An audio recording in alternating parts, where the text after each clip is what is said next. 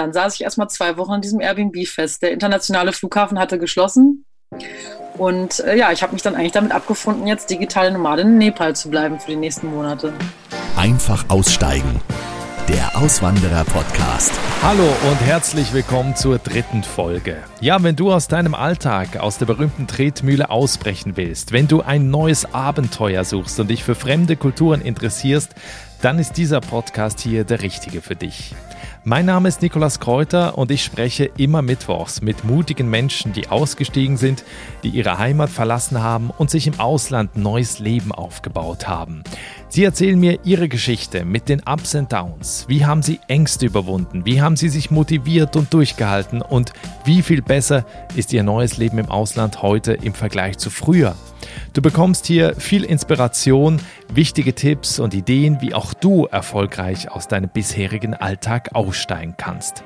Also abonniere unbedingt den Kanal, dann bleibst du immer auf dem Laufenden. Und jetzt freue ich mich auf ein spannendes Gespräch mit Mein Podcast. Ja, mein Podcast ist heute Jona Amborst. Sie ist 35 Jahre alt und ist digitale Nomadin. Jona hat sich also nicht einen Ort im Ausland ausgesucht, sondern sie ist sozusagen in der ganzen Welt zu Hause. Gestartet ist sie erst im Januar diesen Jahres von Berlin nach Bali, bevor es dann weiter nach Nepal ging. In ihrem alten Leben hat Jona eine eigene Coaching-Praxis in Berlin gehabt. Inzwischen hat sie ihren Job einfach mitgenommen und arbeitet als selbstständige Berufungscoach von überall auf der Welt. Also via Internet kann sie ihre Klienten coachen und betreuen. Über diesen Trend des digitalen Nomadentums und ihre ersten persönlichen Erfahrungen damit spreche ich jetzt mit ihr. Grüß dich, Jona. Hallo Nikolas, ich freue mich hier zu sein. Danke dir. Jona, wenn du aus dem Fenster schaust, was siehst du? Den Kölner Dom. Ei, jetzt fragen sich natürlich viele, hä, die ist doch digitale Nomadin, wie geht das denn? Warum sieht die den Kölner Dom? Warum die den sieht, darüber sprechen wir später. Was mich als erstes interessiert, wie hat dein altes Leben in Deutschland ausgesehen, bevor du ausgestiegen, ausgewandert bist? Ich habe in Berlin gewohnt, äh, mir noch eine Wohnung geteilt mit meiner Mitbewohnerin und habe eine Praxisbeteiligung gehabt und war, äh, war und bin Berufungscoach gewesen und habe in Persona, äh, also One-on-One-Meetings so gesehen mit ähm, Arbeitsamt, Klientinnen sowohl als auch mit Privatklientinnen gegeben.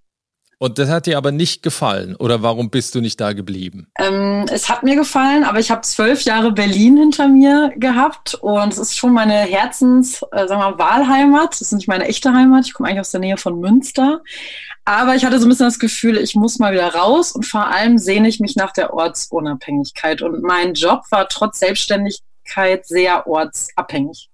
Das wollte ich ändern. Genau, was man jetzt dazu sagen muss, du bist ja keine klassische Auswanderin. Man nennt das ja heute digitale Nomaden. Mhm. Wenn jetzt Leute den Begriff vielleicht schon mal gehört haben, aber die Bedeutung nicht genau kennen, wie definierst du eine digitale Nomadin? Ähm, für mich bedeutet das, ich habe weder einen festen Arbeitsplatz oder Arbeitsort noch einen festen Wohnsitz. Also ich bin gemeldet in Deutschland, aber ich äh, ja, verändere meinen Wohnsitz oder meinen temporären Wohnsitz je nach Belieben in der Regel und ähm, kann von überall arbeiten, weil ich eben nur den Laptop brauche. So würde ich das beschreiben. Super, das heißt, du bist dann von Berlin aus wohin gegangen? Nicht nach Köln, auf jeden Fall. Ach so. das wäre ein interessantes Auswandern. Nee, ich bin ähm, Anfang Februar habe ich meinen kompletten Wohnsitz eigentlich aufgegeben. Also es gibt noch zehn Kisten, die eingelagert sind. Und den Rest habe ich verkauft, verschenkt und bin dann nach Bali erstmal klassisch, weil ich eben davon gehört habe, dass es ein vibrant Space ist und Place vor allem auch und ich auch ins Warme wollte. Und nach vier Wochen habe ich mich dann entschieden, nach Nepal zu reisen und damit einen meiner äh, ja, Lebensträume zu verwirklichen, um den Himalaya zu bewandern. Und äh, das war so gesehen eine, also die zweite Station, die ich mir dann ermöglicht habe durch die Tatsache, dass ich eben digital arbeiten kann und ortsunabhängig. Wow, bevor du losgefahren bist nach Bali ähm, oder losgeflogen bist, hat dich das viel Überwindung gekostet oder hast du da lange überlegt, äh, bevor du das machst oder war das eine, eine Reflexhandlung? Mm, also ich habe 2008 schon mal eine halbjährige Weltreise gemacht Und diese Erfahrung hat mich nie losgelassen, könnte man sagen. Und es hat dann trotzdem nochmal zwölf Jahre gedauert, eigentlich, um das nochmal so umzusetzen. Und deswegen, eigentlich hat das viele Jahre in mir, ist in mir gegoren. Aber letztendlich würde ich sagen, hat das vielleicht so ein halbes Jahr an Gedankenkapazität gebraucht und natürlich auch nochmal Mut insofern, die Entscheidung zu treffen, wirklich alles aufzugeben. Also sowohl die Praxis als auch äh, eben den Wohnsitz und auch somit auch dann die liebgewonnenen vielleicht Sachen, die man dann auf einmal nicht mehr braucht. Das war schon eine Herausforderung. Was haben Familie und Freunde da gesagt? Ähm, das passt zu dir. Das äh, würde ich sagen, das äh, habe ich am meisten gehört. Aber natürlich auch, sagen wir mal, ich lebe einen sehr unterschiedlichen äh, Lebens- oder ein unterschiedliches Lebenskonzept zu vielen anderen, die ich kenne, weil ich eben ohne Kind und Kegel bin, nicht verheiratet, äh, kein Kredit für ein Haus oder ähnliches habe und ähm, ja, ist schon ungewöhnlich. Also ich bin die Einzige in meinem direkten Umkreis, die so lebt. Und wie hast du dich da vorbereitet? Also wenn du jetzt die Entscheidung fällst, ich will fortan als digitale Nomadin leben, was bedeutet das dann, bevor du nach Bali fliegst und dann online die Coachings da machst? Hm, also ich habe letztes Jahr ein ganzjähriges Business Coaching selber wahrgenommen. Das war ein wichtiger Schritt, weil ich mich eben wirklich ganzjährig damit beschäftigt habe, was braucht es, um mein Business auch online weiter betreiben zu können, weil, wie das wahrscheinlich alle kennen, ohne Kohle geht auch Auswändern nicht. Also mein Gehalt musste so gesehen oder mein Verdienst musste gesichert sein. Also ich habe mich sehr viel damit beschäftigt. Ähm, als Coach brauche ich ja nicht sonderlich viel, eben wirklich Zoom oder andere äh, ja, Videokonferenztools, die man eben nutzen kann. Aber es bedeutete natürlich auch viel in Marketing zu investieren, äh, mir Konzepte zu überlegen, inwiefern sich meine Arbeit verändert, dadurch, dass ich nicht mehr physisch mit den Menschen in einem Raum bin. Und es hat natürlich auch was damit zu tun gehabt, sagen wir mal, diese Sachen wie Krankenversicherung. Ähm, was mache ich mit der Wohnung? Wo lagere ich die letzten Sachen ein? Wie verkaufe ich jetzt noch Sachen? Also das war viel ja auch wirklich Orga, würde ich vor allem sagen. Und dann steigst du in einen Flieger nach Bali, machst da wahrscheinlich erstmal ein paar Tage entspannt Urlaub und sollst dann da arbeiten. Wie funktioniert das denn da vor Ort?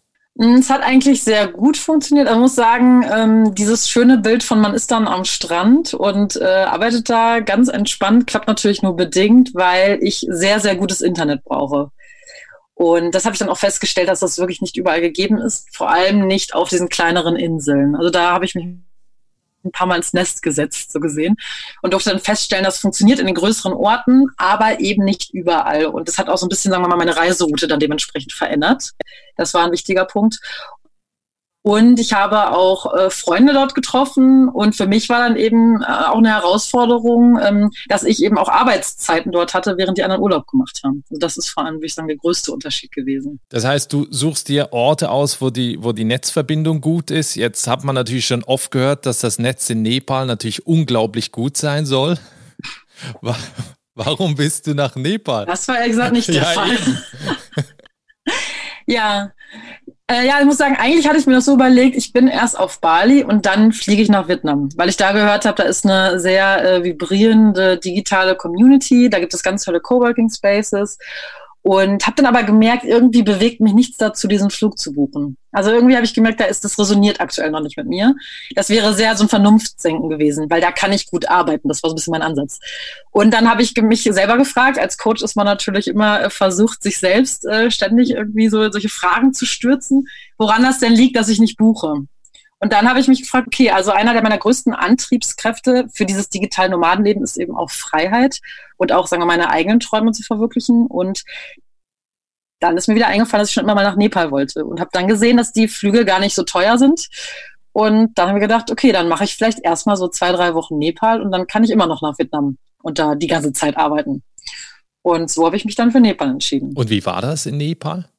Ähm, also sagen wir so, erstmal war es herausfordernd, denn ich bin über Kuala Lumpur gereist und habe dann zwei Tage vor meinem Abflug nach Nepal erfahren, dass Deutsche nicht mehr einreisen dürfen nach Nepal. Das war ziemlich erschreckend, denn ich hatte ja alles darauf ausgerichtet. Und äh, das war dann zwei Stunden ein bisschen Drama, wo ich mir dann überlegt habe, okay, was mache ich stattdessen? Naja gut, dann fahre ich vielleicht mit einem Zug nach Thailand. Also der Grund war natürlich Corona-Einreisebeschränkungen. Und Thailand wäre noch gegangen mit dem Zug. Und zwei Stunden später hieß es dann, ich kann gerade noch einreisen, aber zwei Tage später wäre es nicht mehr gegangen.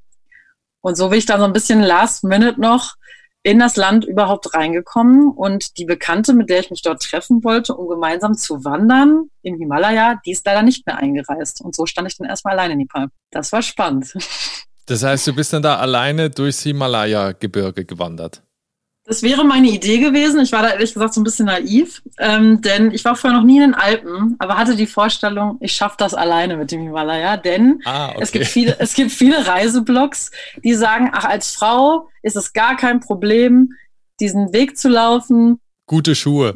Und äh, genau, gute Schuhe, die Ausrüstung. Und da sind 400 Leute am Tag, wie beim Jakobsweg. Man verläuft sich gar nicht. Das ist gar kein Problem. Und wenn man Menschenverstand hat, so, dann klappt das schon. Naja, und das habe ich so viel gelesen, ich dachte, na, dann muss es ja auch schaffen. Also ich war schon auf Weltreise, was soll passieren? Und am Tag zwei ist mir dann aber so ein bisschen mulmig doch geworden, zumal wirklich ja niemand mehr einreisen konnte ins Land. Und ich dann dachte, okay, vielleicht gehe ich doch mal zu einer Reiseagentur und buche mir dann doch so eine Tour durch den Himalaya für 15 Tage habe ich dann auch gemacht. Und anstatt zehn Reiseteilnehmer waren wir nur zwei, weil die anderen alle nicht mehr reingekommen sind ins Land. Also waren wir der äh, Gepäckträger, der, der die schweren Gepäckstücke trägt, der Guide, ein Amerikaner und ich. Und man muss dazu sagen, dieser Amerikaner ist 70 gewesen oder ist er immer noch. Ähm, und jetzt könnte man denken, dass ich die Sportskanone dieser Runde gewesen bin. Leider nicht, denn äh, er ist Ultra Trail Runner, kommt aus Arizona, ist eine sehr geringe Luftfeuchtigkeit gewohnt und geht jeden Tag 10 Kilometer joggen. Also ich war das Ende dieser Trekking-Gruppe, könnte man sagen. Ja, so war das und äh, vielleicht auch, um das äh, abzukürzen, anstatt 15 Tage im Himalaya war ich leider nur fünf Tage da, denn an Tag fünf habe ich einen Verdacht auf Blinddarmentzündung gehabt und wurde mit dem Helikopter zurück nach Kathmandu geflogen. Und von da dann ging es zurück nach Deutschland? Äh, nee, dann äh, war ich eine Nacht im Hotel und bin dann in ein Airbnb gewechselt, um auch ein bisschen der Großstadt zu entfliehen, weil ich hatte eigentlich für zwei Wochen später einen Flug nach Thailand. Weil den musste ich buchen, um überhaupt in das Land einreisen zu dürfen. Und ich wollte ja weiter unterwegs sein. Das war ja mein ursprünglicher Plan. Und zu dem Zeitpunkt war noch nicht so absehbar, wie das mit Corona sich alles entwickelt. Und ähm, dann äh, war es so, dass ich gerade in einem Airbnb war und dann gab es einen Lockdown. Und das bedeutete, dass ich das, äh, diesen Ort nicht mehr verlassen durfte, außer zum Einkaufen. Ich durfte nicht spazieren gehen. Dann war sofort die Polizeikontrolle vorm Haus. Und dann saß ich erstmal zwei Wochen in diesem Airbnb fest. Der internationale Flughafen hatte geschlossen. Und äh, ja, ich habe mich dann eigentlich damit abgefunden, jetzt digitale Nomadin in Nepal zu bleiben für die nächsten Monate, könnte man sagen. Wow. Genau. Es hat auch ganz gut funktioniert. Das heißt, nach wie vielen Wochen war dann der Lockdown da vorbei? Ähm, nach knapp zwei Wochen kam dann die Info, dass es einen Rückholflieger geben wird aus Deutschland. Und ich wäre auch in der ersten Charge mit drin gewesen. Und ich habe mich dann aber gegen diesen Flug entschieden, muss ich sagen, weil äh, ich auch durch äh, Facebook und andere Gruppen, WhatsApp-Gruppen, die sich dann gebildet haben, natürlich gehört habe, dass es viele Reisende gibt, die zurück zu ihren Familien müssen, die zurück zu ihrem Job müssen, und ich hatte ja in dem Sinne eigentlich keinen Druck zurückzufliegen und habe dann gesagt, ich gebe den Platz gerne her. Äh, es wird irgendwann noch einen anderen Flug geben, dann nehme ich den. Und äh, ja, insofern habe ich dann auf der Dachterrasse gestanden von diesem Haus und habe den einzigen Flieger, der an dem Tag gegangen wäre, und der ging dann nach Deutschland über mir wegfliegen sehen. Das war ein interessantes Gefühl. Und äh, also insofern habe ich mich dann auch nochmal gegen die Freude meiner Eltern und meiner äh, ja, Bekannten dafür entschieden zu bleiben auch in dieser leicht unsicheren Situation, obwohl ich mich recht sicher gefühlt habe, muss ich sagen. Und du konntest dann aber von da gut arbeiten, also du hast auch gut Geld verdient in der Zeit. Naja, was heißt gut? Also die privaten Klienten, die vorher in der Pipeline gewesen wären, sind dann, haben dann auch teilweise zurückgezogen oder es ist nicht zum äh, Auftrag gekommen, weil eben ja viele dann auch in Kurzarbeit gegangen sind, die Situation zu unsicher war, wo dann nicht unbedingt privates Geld in äh, Coaching investiert wird. Das ist ja nach wie vor schon noch so ein bisschen ein Luxusgut würde ich sagen, für viele. Also das, weil es ja auch kostenintensiv ist. Äh, aber die Coachings, die ich vorab über das Arbeitsamt, äh, also ich arbeite eben fürs Arbeitsamt auch mit Coachings als Maßnahme, die sind weitergegangen und das hat dann sehr gut funktioniert in der Zeit. Und ich habe die Zeit, die ich dann gewonnen habe, sag mal, die ich normalerweise gecoacht hätte, genutzt, um an eigenen Konzepten weiterzuarbeiten, habe einen Online-Kurs auch entwickelt, also ein äh, Webinar so gesehen zum Thema, äh, warum es gut ist, wenn deine Pläne geplatzt sind, mit dem provokativen Titel. ähm, weil ich natürlich diese Erfahrung selbst gemacht habe, wie es ist, wenn alles anders kommt. Und habe die Zeit zum Schreiben genutzt. Also auch meine Reiseerfahrung und ähm, generell Blogartikel geschrieben. Und das war dann eigentlich trotzdem eine sehr äh, ja, befruchtende Zeit für mich. Kann ich sagen. Das heißt jetzt auch aus persönlichem Interesse, was sind die Dinge, die man tun kann, wenn die Träume platzen oder die Pläne? Ähm, ich finde, es hatte ganz viel mit Annehmen zu tun, also die Situation annehmen, auch so ein bisschen aus der Achtsamkeitslehre, weil man hat ja meistens Schmerz oder empfindet Leid, wenn man möchte, dass die Situation anders ist, als sie gerade ist. Oder so in diesem Ärger verharrt, in diesem, aber ich habe mich so drauf gefreut und ich wollte doch. Und natürlich hatte ich auch tausend Ideen, was ich stattdessen machen wollte, als da jetzt festzusitzen. Also alleine das Geld, was ich in diese Tour investiert habe, ist natürlich einfach weg gewesen. Ich habe nicht mal ein Drittel davon richtig genutzt. Äh, da gab es genug Potenzial, mich zu ärgern. Und das hatte viel damit zu tun, ähm, ja, die, die Realität so anzunehmen, wie sie ist und mir mit Selbstmitgefühl zu begegnen. Also mich nicht zu verurteilen zum Beispiel. Also warum habe ich jetzt XY gegessen und warum hatte ich dann eine Lebensmittelvergiftung, die aussah wie eine Blinddarmentzündung?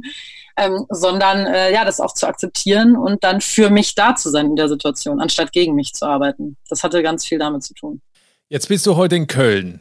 Wie ja. kam es dazu und wie sieht dein Alltag aus? Es kam dazu, dass ein paar Tage, nachdem ich entschieden hatte zu bleiben, eine E-Mail von der Botschaft kam mit der dringlichen Bitte oder Forderung könnte man sagen, dass selbst Menschen, die ihren festen Wohnsitz in Kathmandu haben oder Nepal, das Land verlassen sollen, weil sonst die Botschaft oder auch die Regierung nichts mehr für die deutschen Bürger tun könnte. Und äh, da wurde mir dann noch ein bisschen, äh, also habe ich ein bisschen Bammel bekommen, muss ich sagen, und habe dann auch gedacht, okay, das möchte ich jetzt nicht provozieren, ich kann das jetzt wirklich auch nicht mehr einschätzen, diese Situation, und habe mich dann entschieden, den dritten Rückholflieger, also die zweite Charge so gesehen, wahrzunehmen und ähm, habe mich dann selbst in Quarantäne begeben in Deutschland, also weil ich ja eben mit über weiß nicht, 300 Leuten im Flieger saß. Und äh, zwar die offiziellen Zahlen sehr gering waren zu dem aktuellen Zeitpunkt in Nepal, aber ja auch kaum getestet wurde. Und habe dann so ein bisschen abgewogen. Also wo kann ich hin? Es ist schwierig, Stay Home zu praktizieren, wenn man kein Zuhause mehr hat. Ähm, und natürlich, sagen wir sowas wie Wohnung auf Zwischenmiete war auch schwierig, weil all die Leute, die normalerweise ihre Wohnung untervermieten, mussten auch zu Hause bleiben. Und es kam nicht in Frage, zu meinen Eltern zu gehen, aufgrund von Risikogruppe. Und ähm, bin dann zu einem sehr guten Freund, der mit mir vorher auf Bali war und später dann noch in Thailand und der auch in Quarantäne war, äh, bin ich dann in Köln gelandet. Das war eigentlich so ein bisschen ein Ausschlusskriterium, könnte man sagen auch. Wo könnte ich sonst hin und was bleibt über, in Anführungsstrichen. Das heißt, du hast in den Start des digitalen Nomadentums gleich mal die schwierigsten Momente miterlebt. ähm, was sind ja. so jetzt auch in den Monaten, in denen du unterwegs bist oder auch in deiner Vorstellung jetzt in der Zukunft die schönen Momente, äh, wenn man so lebt wie du? Ähm, ich finde, eine Sache hat sich gar nicht verändert, interessanterweise, egal wo ich bin. Also es ist fast egal, ob ich auf Bali bin oder hier in Köln. Ich kann verschiedene Lebensräume und Lebensarten äh, so gesehen ausprobieren. Also zum Beispiel, während wir jetzt hier gerade sprechen, sitze ich in einer sehr ungewöhnlichen Dachgeschosswohnung, die in einem, man könnte fast sagen, es sieht aus wie ein besetztes Haus, ist es aber nicht. Ähm, das ist sehr, also es ist ein sehr alter Bau, es hat eine tolle Dachterrasse, ich kann von jedem Fenster den Himmel sehen und ähm, ich glaube, ich wäre in diese Wohnung so schnell wahrscheinlich sonst oder in eine ähnliche Wohnung nicht so schnell gekommen, hätte ich einen festen Wohnsitz gesucht. Und diese Wohnung wurde eben frei, äh, weil die Besitzer jetzt gerade mit dem Fahrrad auf dem Weg nach Budapest sind und jemanden für diese Wohnung gesucht haben. Und das finde ich total faszinierend, sagen wir jetzt diese neue Stadt. Also sie war mir früher bekannt, ob von Karneval oder mal irgendwie Shopping besuchen oder so, äh, auf eine ganz andere Art und Weise zu erleben. Und ähm, genau, also ich würde sagen, grundsätzlich die verschiedenen Lebensräume kennenzulernen und ich kann von heute auf morgen entscheiden, dass ich in eine andere Stadt möchte. Und das äh, ermöglicht eben mein digitales Nomadentum. Und vermisst du etwas an deinem alten Leben? Also natürlich auch das gewohnte Umfeld, die Freunde, die Familie, weil das ist ja alles weg. Wenn ich permanent meinen Ort wechsle, habe ich eigentlich kein so richtig festes Netz. Hm. Ja, ich bin, also natürlich vermisse ich auch den physischen Kontakt mit meinen Freunden. Ich meine, ich war jetzt auch schon zweimal wieder in Berlin, zum Beispiel über meinen Geburtstag, um äh, dann meine engsten Freunde dann auch aus der alten Stadt zu sehen oder meine Familie. Ähm, aber ich finde, da hat es auch Corona ein bisschen einfacher gemacht, könnte man sagen, da sich ja eh niemand treffen konnte, waren alle sehr auf dieses Online-Treffen fokussiert.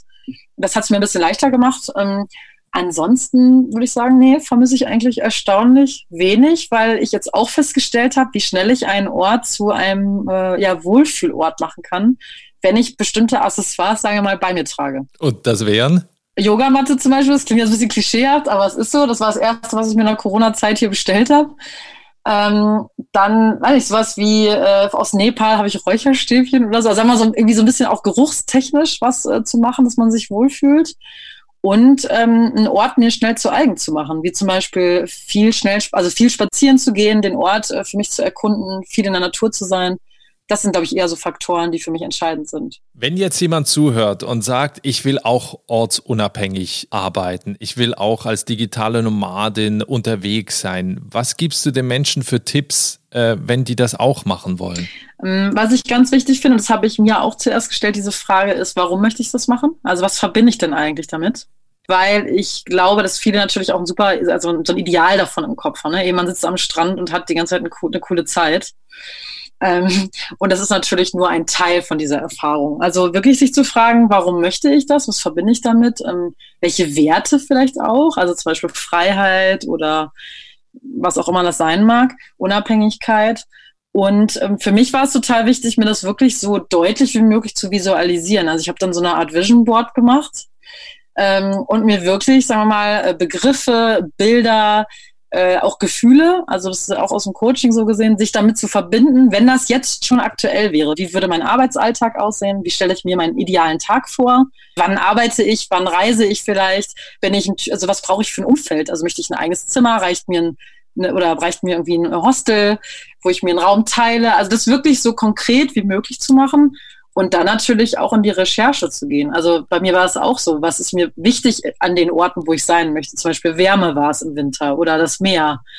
Oder dass es da vor Ort eben natürlich die ähm, Bedingungen gibt, die Infrastruktur. Und was ich sehr entscheidend fand, war, gibt es dort Gleichgesinnte? Also kann ich da irgendwie schnell an eine Community andocken, die ähnlich tickt wie ich, von der ich auch lernen kann und der ich auch gerne etwas zurückgebe. Und äh, natürlich sich am besten so viel mit Leuten austauschen, die diesen Weg schon gegangen sind. Also dafür ist der Podcast natürlich auch toll.